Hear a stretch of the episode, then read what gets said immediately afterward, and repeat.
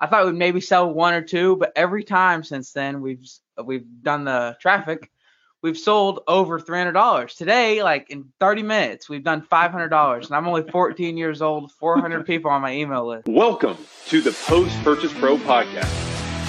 This is the only podcast that dives deep into post purchase marketing to help Amazon sellers increase sales, ranking, reviews, and profits. It's everything that happens after the initial sale that makes a difference. We call this the back end. Welcome to the Post Purchase Podcast. This is episode 44. Today we're going to talk about content creation, content repurposing, and Seth, the value of that content over time. Yeah, Sean, I'm excited about this one because what we've been able to do are find pockets of high ROI. Basically, where can you spend a little bit of time or a little bit of money and get back way more in return so it's disproportionate. So, a lot of the businesses that we deal with are hooked on um, PPC or hooked on sponsored ads, as other people would call it. They just have one arrow in their quiver when it comes to generating traffic.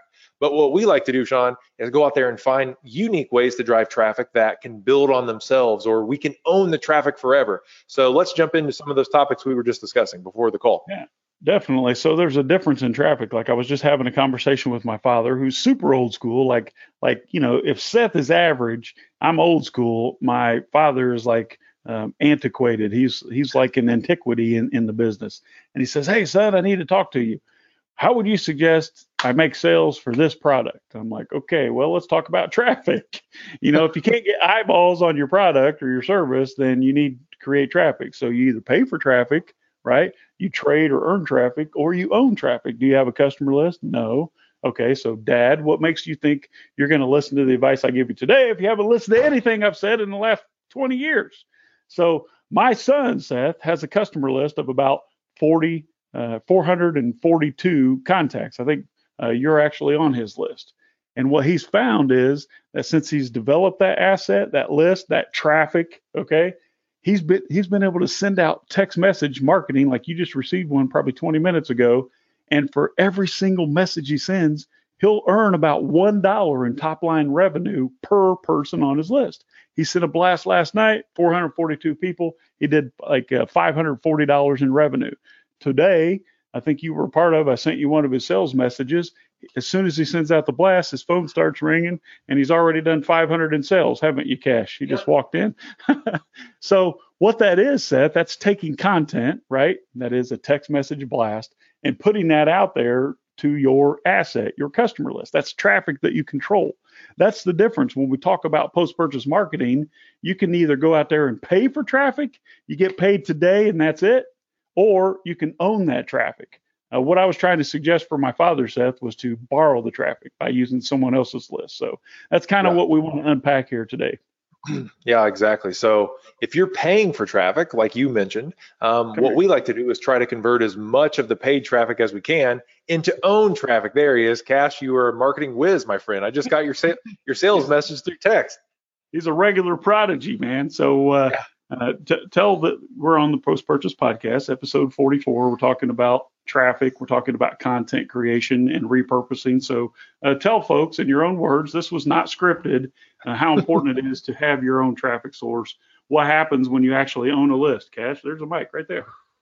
well, I, at first, when my dad made the list, I thought, it, you know, because we only had 200 people, I thought we'd maybe sell one or two. But every time since then, we've we've done the traffic we've sold over $300 today like in 30 minutes we've done $500 and i'm only 14 years old 400 people on my email list so it's awesome. absolutely amazing Cash, so you are um, a young, young example of what marketing uh, a marketer looks like, right? You're 14 years old. You're sending out text messages. Sean just sent me a video recording of you taking one of the sales call and calls, and your phone's blowing up. But you couldn't do that unless you own that traffic. If you didn't have that customer list, Cash, you'd be missing out on a lot of revenue.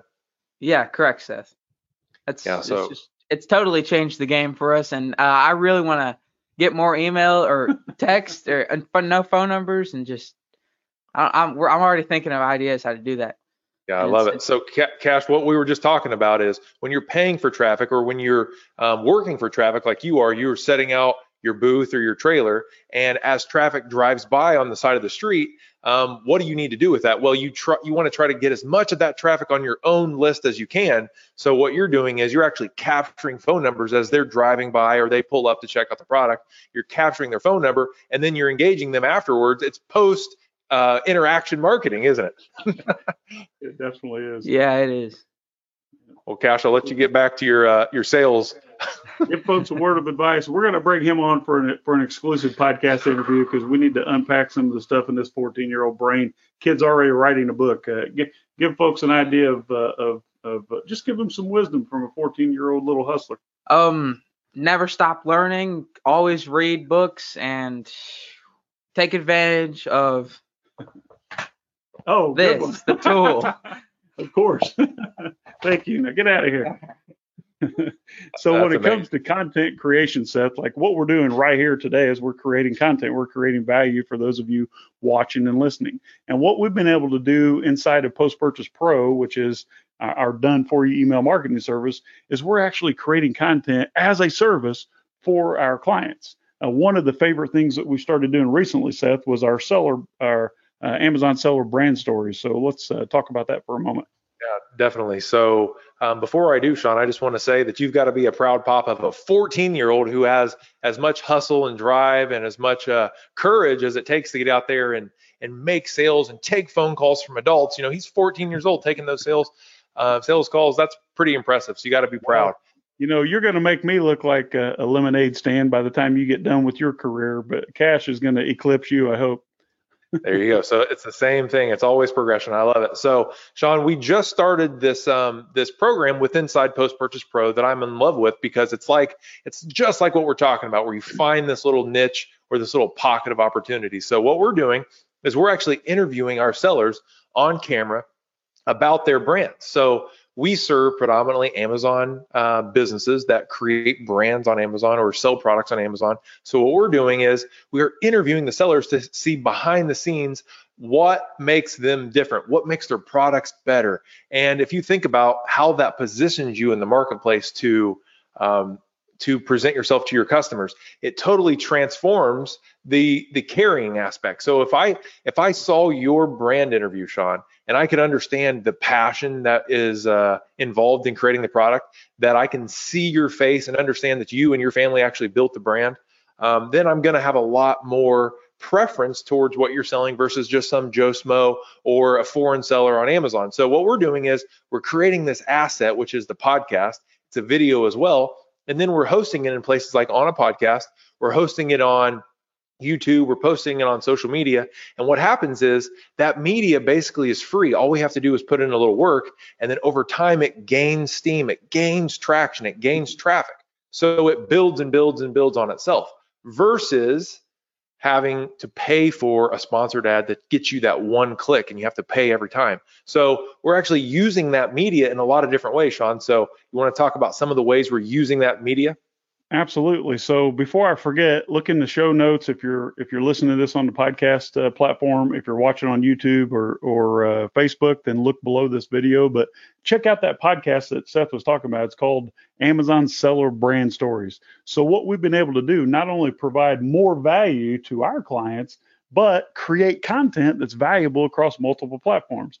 That content, Seth, what you like about it is that it could be repurposed and redesigned and used across an entire spectrum of social media. We can use it in, see if I get it right this time, TikTok, uh, uh, Facebook, Instagram, Snapchat, YouTube, Twitter, and and a number of other like even RSS feeds types like those. Uh, what do you call them? Those tweets and whatever, where you send out a short message. And and the reason that's valuable is because it's something that you create once, right? It has massive value. It allows you to connect with your customer. In our case, it allows our clients to connect with their customer, build rapport, and that loyalty. You know, you like to know who you're talking to. You want to know more about them. And have you ever noticed, Seth, when you find a good author, you know, like like the geniuses that that uh, my son pointed out that wrote this book, Private Label Millionaire Secrets, uh, Sean Hart, Seth Stevens. When you find something, well, how many times do you go out there and automatically try to look for every other piece of content that they put out because you like what they're talking about? And the same is true for a brand. If you're a fan of a particular brand or product or, or business, then you try to go out of your way to do more business with that brand, don't you? Definitely. I mean, how many people are in love with Elon Musk as an entrepreneur and then want to mm. buy a Tesla because of that? Um, hey, you know, they I'm coming through to you right now on Starlink satellite. there you go. So it's the guy behind the scenes, right? That made made the connection. You weren't drawn to necessarily Tesla. You were drawn to the personality. So when you can expose that, especially through video, um, and then one of the things that we do, Sean, with that that interview um, on Amazon uh, Seller Brand Stories is we actually use the clips in their email marketing that we're doing for them. So we help Amazon sellers grow their sales by using email marketing and text marketing. But what we can do to enhance that is use video content that we create with them to then drive more loyalty, drive more sales, and, and use the same content in multiple different ways. So we're able to actually use post purchase marketing with email and text to reinforce their audiences that they're building on these other platforms. So, like one of the things that we're doing right now, Sean, is we're using the emails that we're already going to be sending, but then we're putting a PS in the bottom and saying, hey, PS, follow us on Instagram to see more tips and tricks, or join our Facebook group so engage with the rest of the community. So, it's just bringing the audience together in multiple different platforms so you can have multi touch points. Absolutely. And the more you touch, the more you tell, the more you sell. I mean, let's talk about uh, recently, we were involved in a networking event where we learned. Uh, I mean, we already knew this, right? But you know, like like you and Alex always say, sometimes you have to be reminded uh, more than you have to be taught. But just because I didn't open your email on a Monday doesn't mean I'm not going to see it or open it on a Tuesday, Wednesday, or Thursday. Maybe I didn't even see it. Maybe it's lost. My wife has 137,000 unopened emails, and I created new accounts all the time to try to get away from that. So don't give up if your message isn't seen on this platform. If the video is not heard or, or seen on this platform, maybe the audio version on a podcast. Because what we found out, Seth, is that fans of a particular platform, it's really difficult to reach them off of that platform. You know, me for one, I don't use Facebook. You can catch me on a podcast because I like to listen to podcasts. I'll read your book, but I'm not going to look at your TikTok because I don't even have TikTok or know how it works. So you can't just assume that you can create this content and put it on one platform. What we need to do is repurpose that content, make it timeless, make it valuable, and then use it across the entire spectrum, Seth. Yeah, definitely. And this reminds me of a video that you and I made years ago in 2014 or 2015. We actually created a video for one of our products. It was the original bamboo pillow. It's still on YouTube today. So if you go to YouTube and you type in bamboo pillow instructions, I'm pretty sure the video that we had created on Fiverr is still the number one result and it has like 100,000 views. You can check that, Sean, for me. But basically, exactly. that piece of content grew over time simply because we were the ones sending the traffic to it. YouTube said, "Oh, this is relevant. Let's rank it," and they ranked the video in YouTube, and we're we're right circulating um, our message through these uh, multiple different platforms, and it's reinforcing our brand um, through different touch points. Go ahead, Sean. Four years ago, 46,000 views. So uh, this was not the one where we had the Australian lady. That's that's what I thought you were talking about. Oh yeah, that that is the one I was talking about. That's funny. Yep. Okay, so this one here is uh, totally different. it's a, I'm trying to find the Australian lady. See, it's already gone, lost in space here. But yes, the idea is to create that timeless content, use it across uh, multiple platforms. Make sure your customers are aware of it. Not only does it help you re-engage the customer, but also solidifies the value of your brand, that relationship, and really gives you um, validity, I guess is the best way to put it, in that crowded market space. So this has been episode 44. Seth, thanks for joining me. My name is Sean Hart. This is the Post Purchase Podcast. That's Seth Stevens, my co-host, and I can't wait to share some more ideas with you next time. Talk to you later.